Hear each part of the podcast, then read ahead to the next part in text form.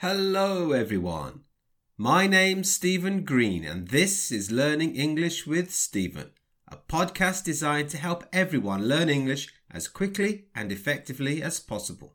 All of the episodes are short so that you won't get tired concentrating in a foreign language.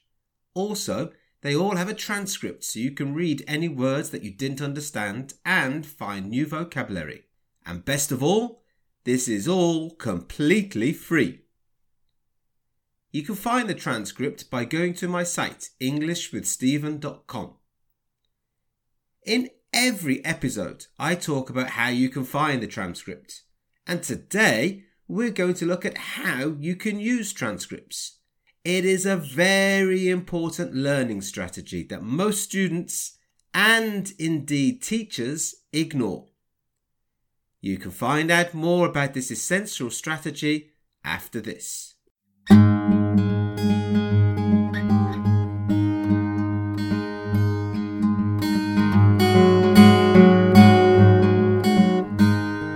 This is Learning English with Stephen, a series of short podcasts with everything you need to know about how to learn English. This podcast is available every week. For more information and to access previous podcasts, please go to englishwithstephen.com.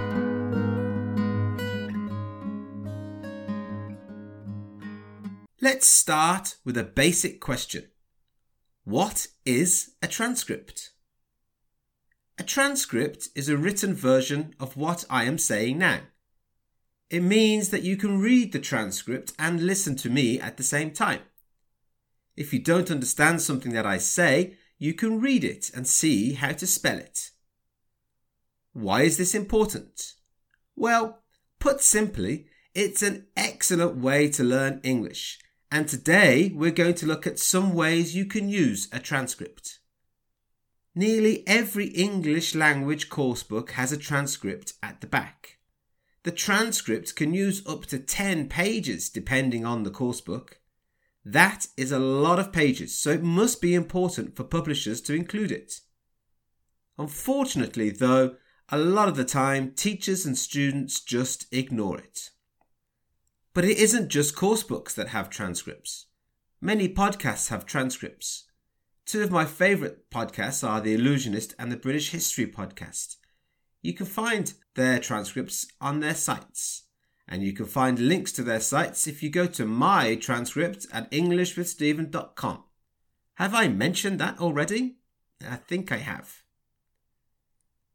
If there is a film or TV series you like, then Google the name plus transcript and there is a good chance you will find it.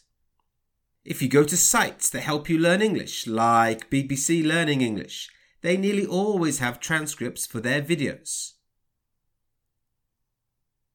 If you go to YouTube, many videos will have the subtitles underneath. This is a type of transcript as well. You could even think that lyrics for songs are transcripts if you read them on the internet while you listen. So now you know there are lots of ways to access a transcript, but what should you do with them? If you are using a resource that is trying to help you improve your listening skills, like a course book or BBC Learning English or this podcast, then the best thing to do is to listen the first time without using the transcript. Try to listen to answer any questions there are, or just to see how much you understand. Once you have done this, you can check your answers or the ideas that you have with the transcript. You can also listen again and read along at the same time. This will help you to identify words you didn't understand when you were just listening. You will also get the chance to notice the pronunciation of individual words as well as how they connect together. It can be difficult to notice something when you're not sure what to look for. Here's a short list of things to pay attention to when thinking about pronunciation. Number 1. Think about how the pronunciation of a word is sometimes different to spelling. For example, the word thought. Number 2. Think about where the stress goes in a word. Is it computer or computer? Number 3. Think about how words join together so they sound like one long word. Number 4. In a sentence or phrase, which words are stressed? Number 5. In a sentence or phrase, are there any words or sounds that almost disappear? And number 6. Does the intonation go up, down, or up and down? But it's not just the pronunciation of words and phrases you can pay attention to. Let's say you want to learn some prepositions. Well, after you have listened to something, take a look at the transcript and identify all of the prepositions. Following this, analyse the prepositions. You can ask yourself questions like this. What does the preposition mean? Does it have a literal or a metaphorical meaning? Is it part of the word that comes before it or the word that comes after it? What is its pronunciation? I will do an episode purely on learning prepositions in the future, but this is one excellent way to learn them, just by paying attention to them. It isn't just prepositions that you can analyse a transcript for.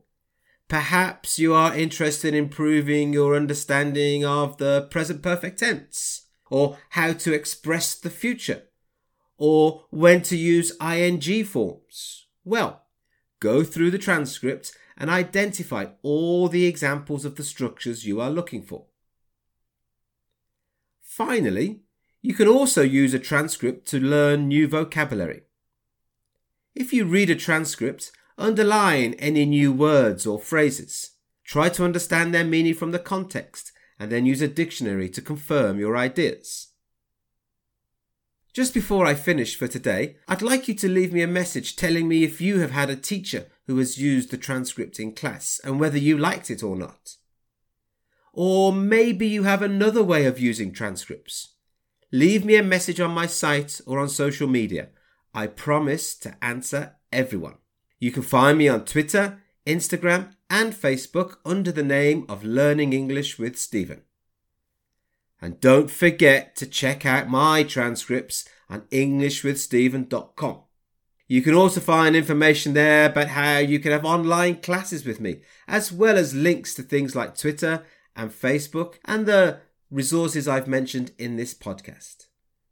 Goodbye and see you soon.